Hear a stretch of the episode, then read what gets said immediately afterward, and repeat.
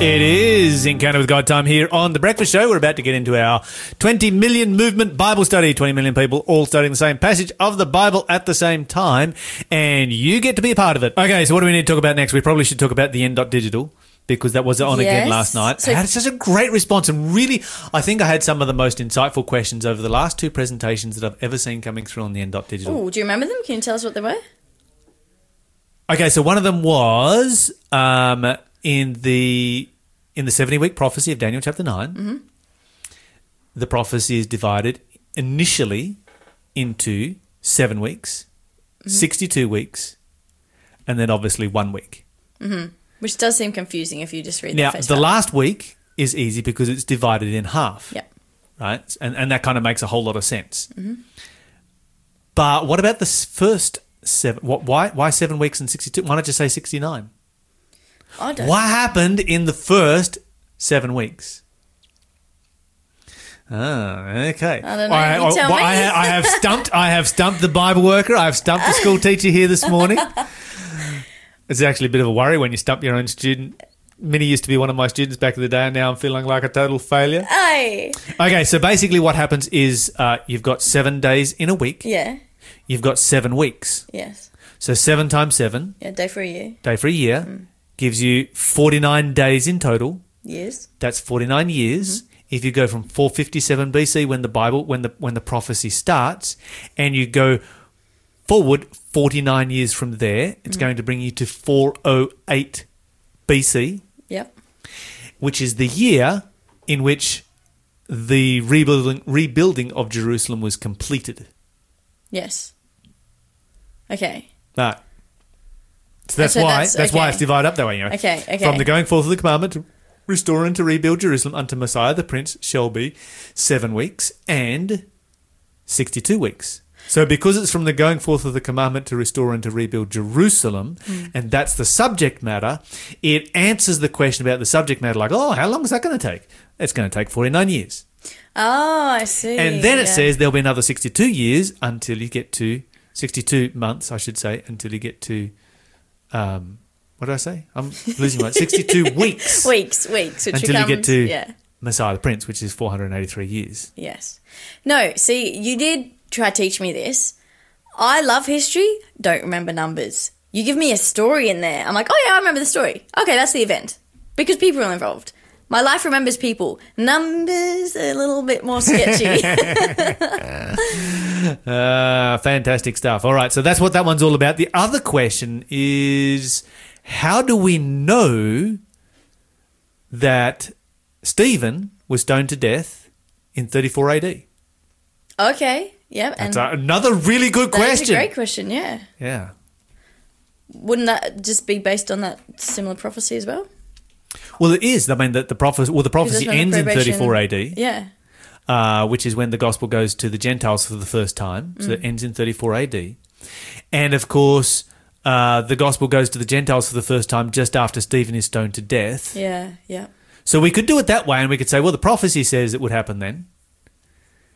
But how do we know that that is historically verifiably true? How can we look that up in history and find out in what year Stephen was stoned to death? What do you answer? Well, you know, we've got a great Bible study this morning. We probably should get into it. Oh, okay. Uh, Matthew chapter 5 and verse 17 is where we're going to start. Um, we could just go watch last night to the end if we want to know the answer to that question. Just go watch yesterday. it wasn't answered. Oh, you didn't answer? No. Are you going to do it tonight? When's it Uh, going to get no. answered?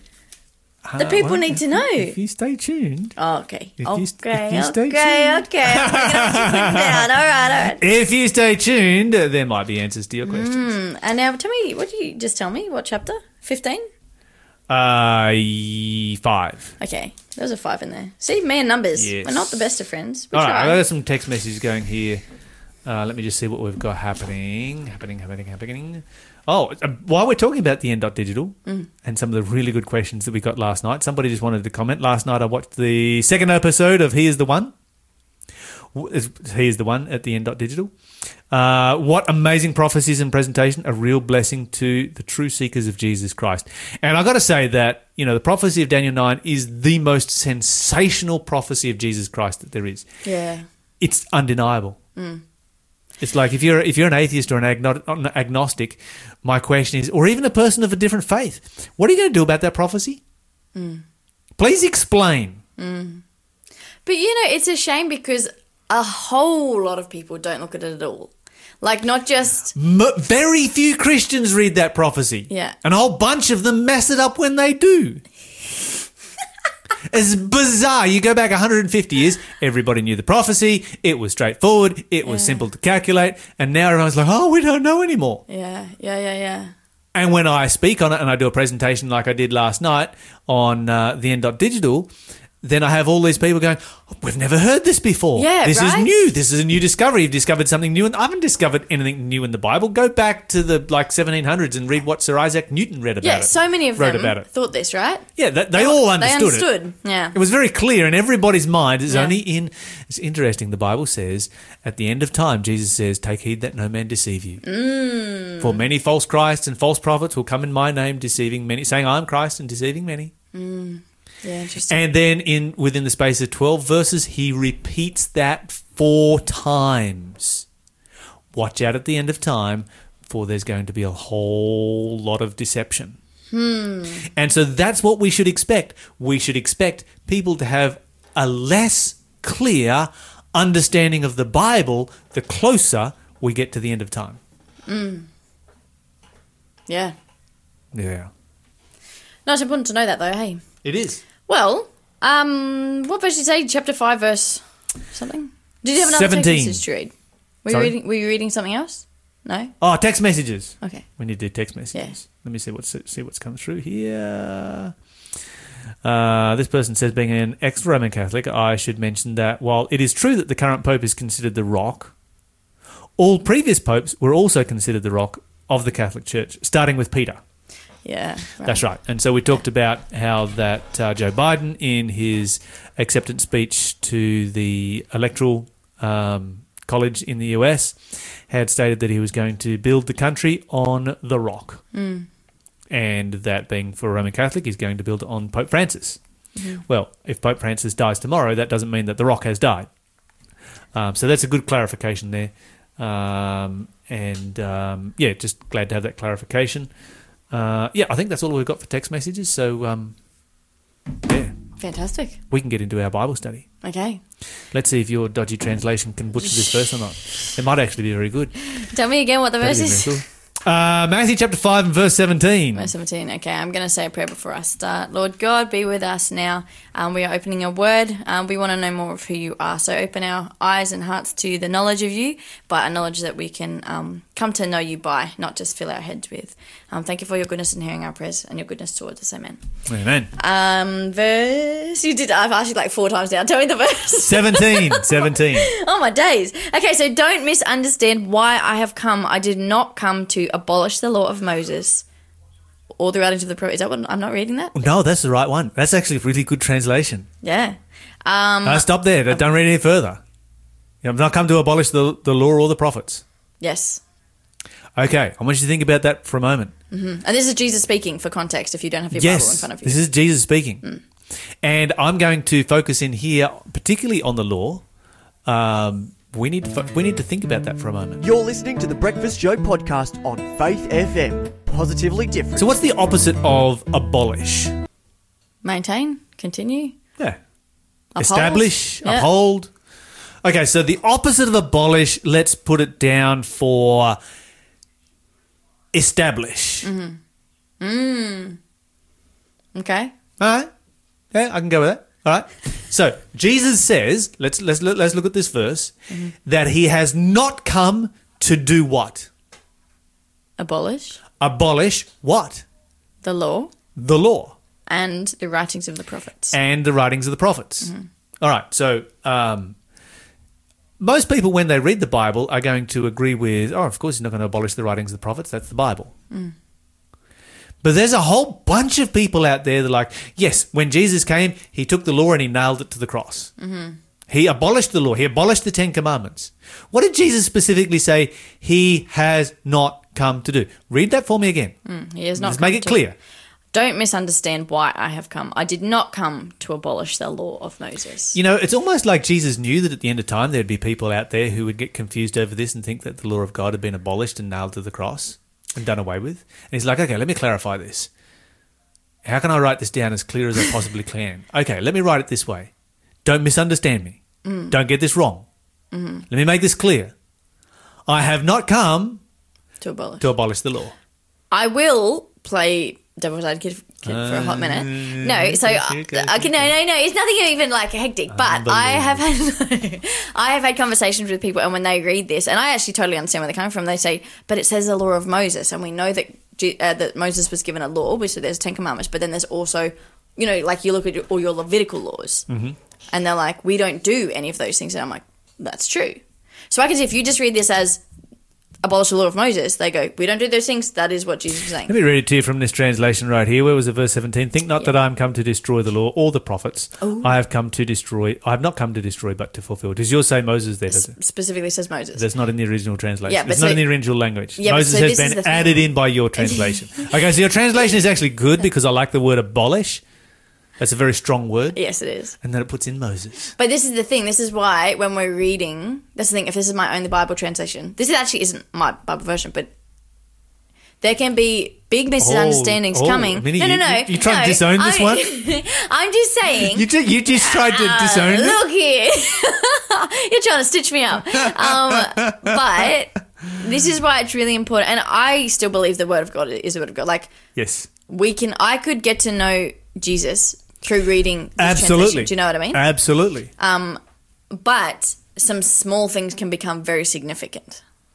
They can indeed. Right. Uh, and, and I just got to say, you know, I gave my life to Jesus Christ and became a Christian reading the NIV. Mm-hmm.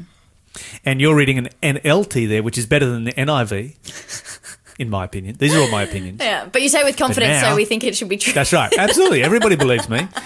Um, don't believe me. Go and check it out for yes, yourself. yes, that's right. But now I've moved towards a more word for word rather than thought for thought translation, um, which is uh, why I love the uh, King James Version uh, family Bibles.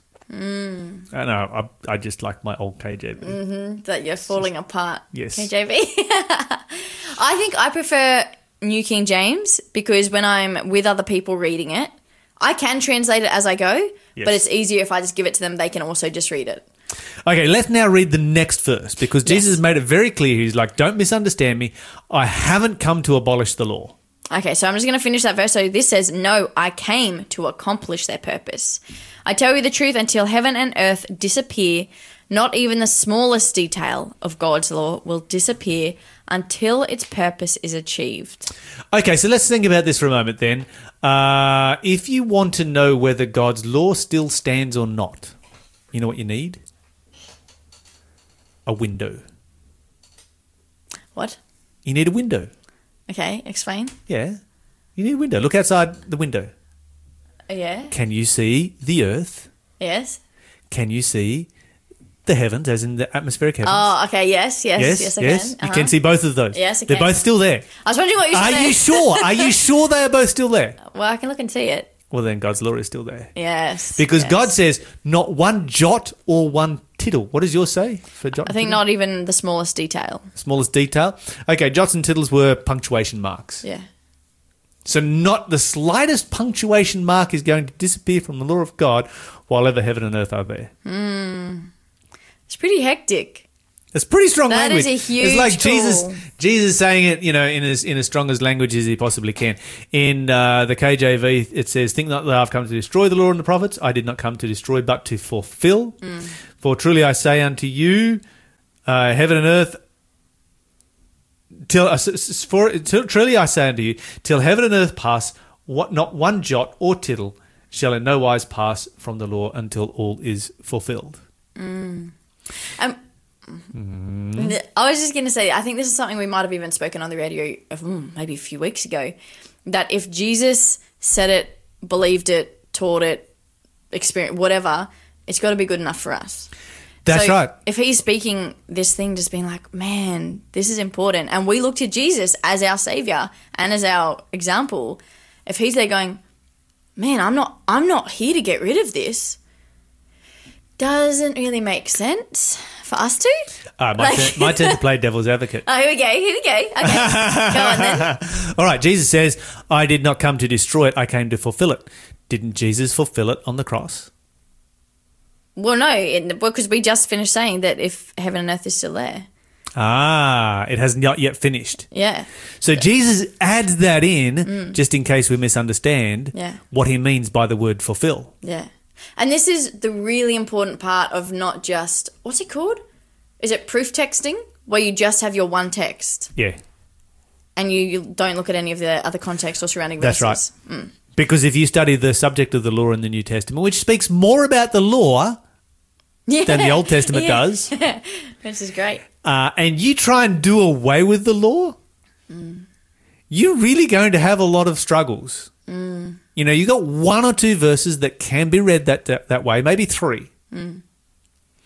And then you have a mountain of other laws, you know, like the, the amount of, uh, mountain of other verses, like, you know, that wherefore the law is holy and just and good. I would not uh, have known sin without the law. Without without the law, there is no sin. You know? Does does it actually say that the law was nailed to the cross though? I think Paul talks about something right there because there is a verse is people no use for verse this. that says that the law is nailed to the cross. What is the verse that people use? I know there's one, and I Colossians can't think chapter of it. 2, Yeah, verse 14. which says The ordinances were nailed to the cross. right. Yes. Okay. Yeah. The word and, and, the word ordinance is translated from a word which means religious ceremonies. Which is kind of the Levitical laws. Yeah, that's right. Ceremonial stuff. Yeah. The ceremonial laws. Mm. That's Yeah. right. Yeah. Which is important. It's important to note Mm-hmm. that too. And some people have taken to calling those the laws of Moses. No, they're not the laws of God. They are the laws of God. Mm. They are the sacrificial laws. Yeah. Yeah. None of the laws were the laws of Moses. No. Yeah. I don't know why- why your, your translation puts Moses in there. It's got nothing to do with Moses.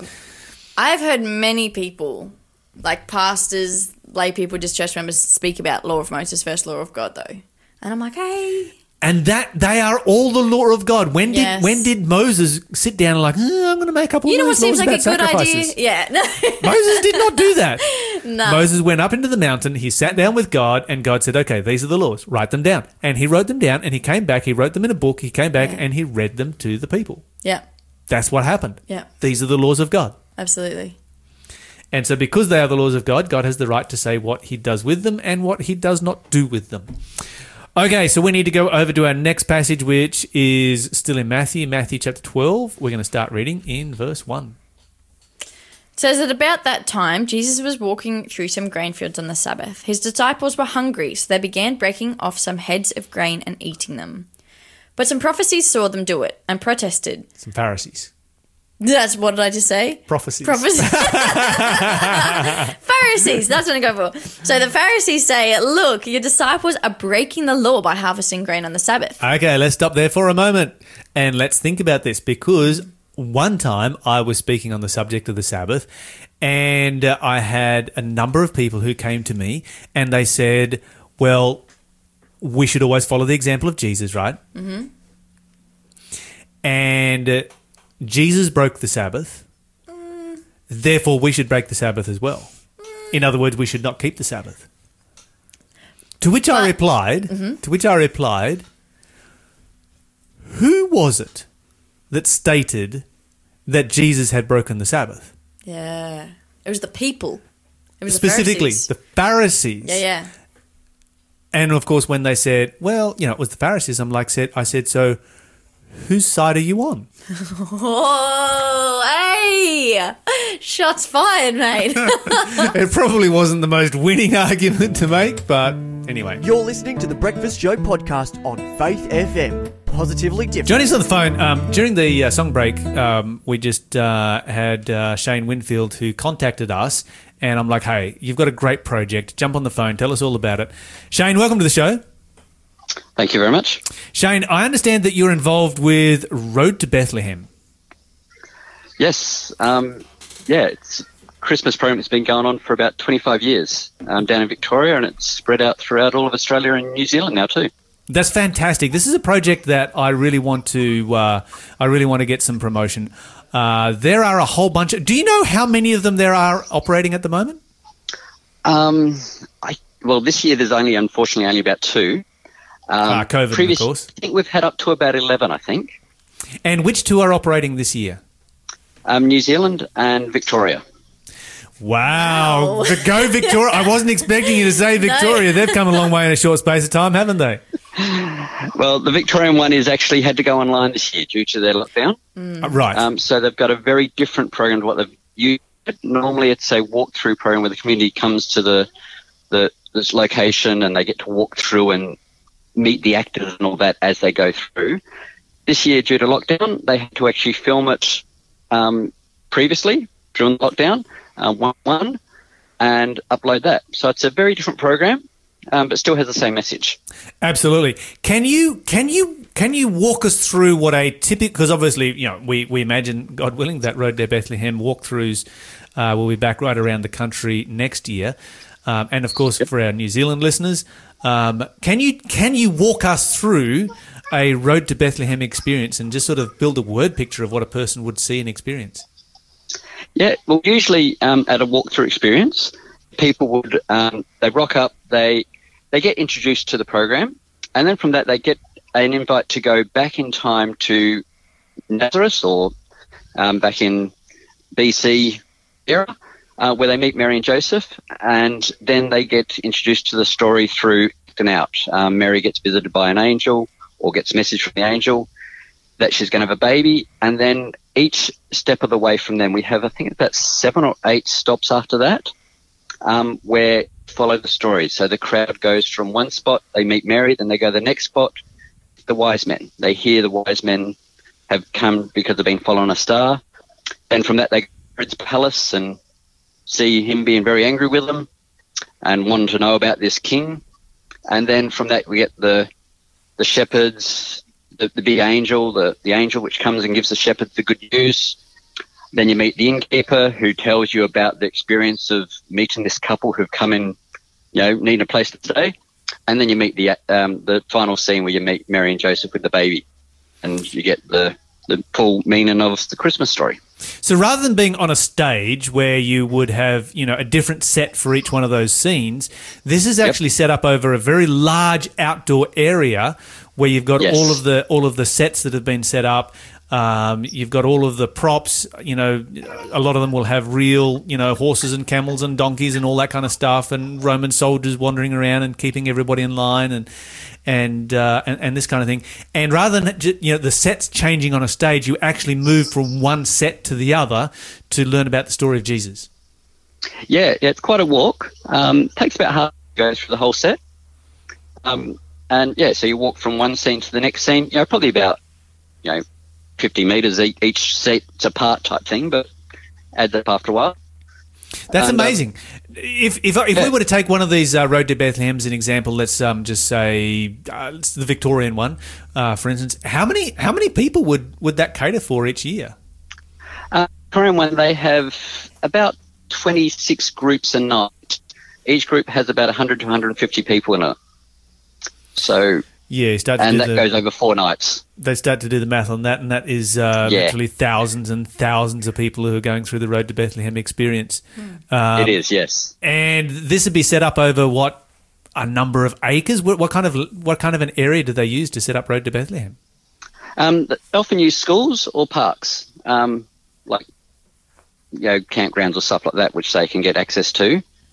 And um, yeah, so they set up on that. The, biggest thing is trying to make sure you've got car parking enough for all these people and places for them to mingle and um, yeah, waiting areas and all that. So it's a it's a quite a big program that needed.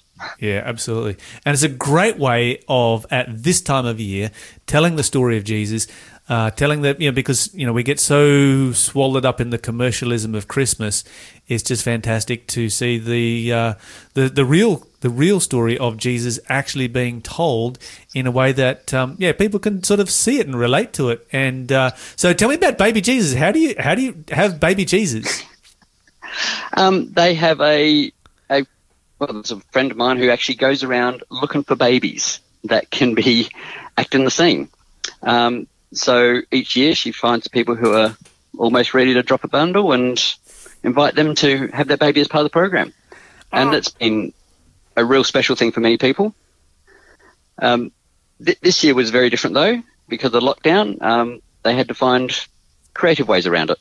Yes, I want to talk about that in just a moment, but I do want to mention that uh, we have a special guest uh, who is joining us this morning. Our producer has um, has ha- has his family visiting from uh, far north Queensland, and we've sort of had uh, one brother at a time who's come and joined us for the breakfast show. And Jacob's here this morning. Jacob, I understand that uh, you were baby Jesus at one stage. Was that true?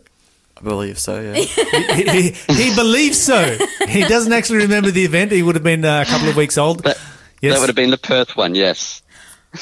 There you go. Wow, there and you go. Another of Liam's brothers was the first baby Jesus in no in in Perth's first Road to Bethlehem.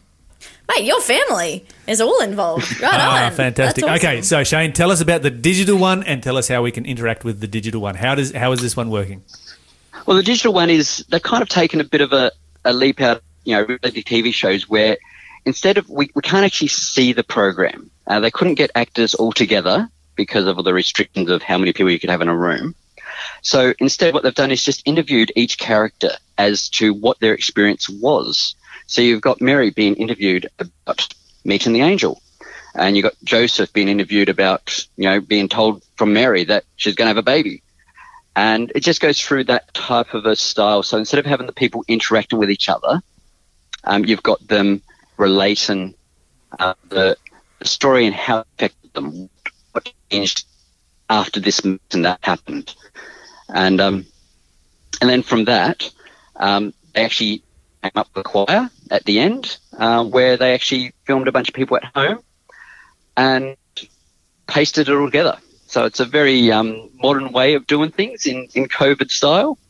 Yeah, fantastic stuff, Shane. And you've been involved in the pr- production?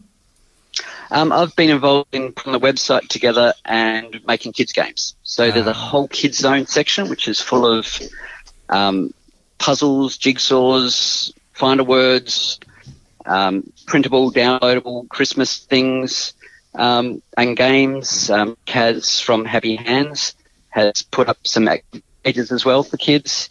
Um, so there's a whole pile of stuff there for kids as well, as well as the program. Amazing. So when you go, when you go to the site, you can you go down, you can see each scene and put a little bit of a text to go with it to flesh it out a bit more, um, so people can can make it more of an experience. Fantastic. And uh, how do we access all of this? Um, roadtobethlehem.org.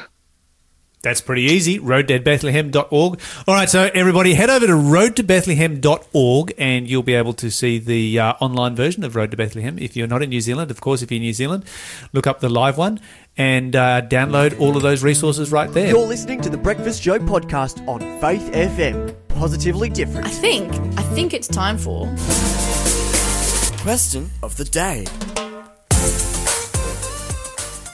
And our question is something along the lines of you can correct me if I'm wrong, but how do we know that when Stephen was stoned to death that that was the time prophecy? No, How do we know what year yes. it Well, was yes. that that took place? yes. Okay, so basically, scholars are going to give you, uh, chro- chronologists are going to give you a um, either two dates, one of two dates for the stoning of Stephen. Um, that being either 34 or 35 AD, and they base that a lot, a lot around the conversion of Saul, Paul, and so um, it comes about as a result of okay, when was Paul converted? And we know that Paul was converted just after the stoning of Stephen. We know that the stoning of Stephen was um, a, had a major impact on Paul, Yeah. Saul, at that particular time. So if you go back through the story, you find that Stephen is stoned to death. Uh, you find that Saul is there. He's not actually throwing stones in this particular instance. He's just there holding everybody's coats Hey. while they go and do it because apparently it's going to be hard work. And so he's holding all of their coats while they stone this guy to death and consenting to it. And he gets really stirred up by it. And he's like, okay, we're going to go and execute every Christian we can lay our hands on. And he starts dragging them all off and locking them all up and uh, executing them wherever he can heads off to Damascus because apparently a bunch of Christians went up there. And what this does is it creates a massive dispersion of Christians, which creates a dispersion of Christianity. Because mm. wherever, up until this particular point, Christianity was a Jewish religion that existed in Jerusalem alone. Persecution comes along, the Christians are in despair, but it's actually God's plan because now the gospel goes to the whole world. Yeah. And of course, it's during this time that Philip goes down to Samaria. He preaches to the Samaritans down there. The gospel goes to the Gentiles, to non Jewish people for the very first time ever. Okay, that then results in uh, Paul traveling to Damascus. It's on his way to Damascus that Paul is converted. Given that there is a very limited amount of time between these events, the event of Paul's conversion and Stephen's stoning, then you've got a number of indications that indicate Paul's conversion in 34 AD. And you've got another number of other indications that indicate Stephen's stoning in 34 AD. Then that gives you, you know, it starts to triangulate a date. So now you've got a date that has been triangulated because uh, you've got two different events that are being set by scholars on that same particular date. Now, there is room for variation up until this point. And some scholars are like, yeah, but it could have been 35 AD. Okay, well, it could have been 35 AD. All right, can we then triangulate it further? And this is the interesting thing with history. When you study history, history is somewhat limited. And there are some things that are very, very well recorded in history, such as, you know, the death of Jesus Christ and so forth. There are other things that are less well recorded. And that's where you go back to inspiration, and inspiration can answer some of those questions for you. Of course, the 70 weeks will tell you that, will clarify you. If you're asking, was it 34 or 35, then inspiration is going to say 34, and you've got your right date there. Thanks for being a part of the Faith FM family. Join our community on Facebook or get in touch at 1 800 Faith FM.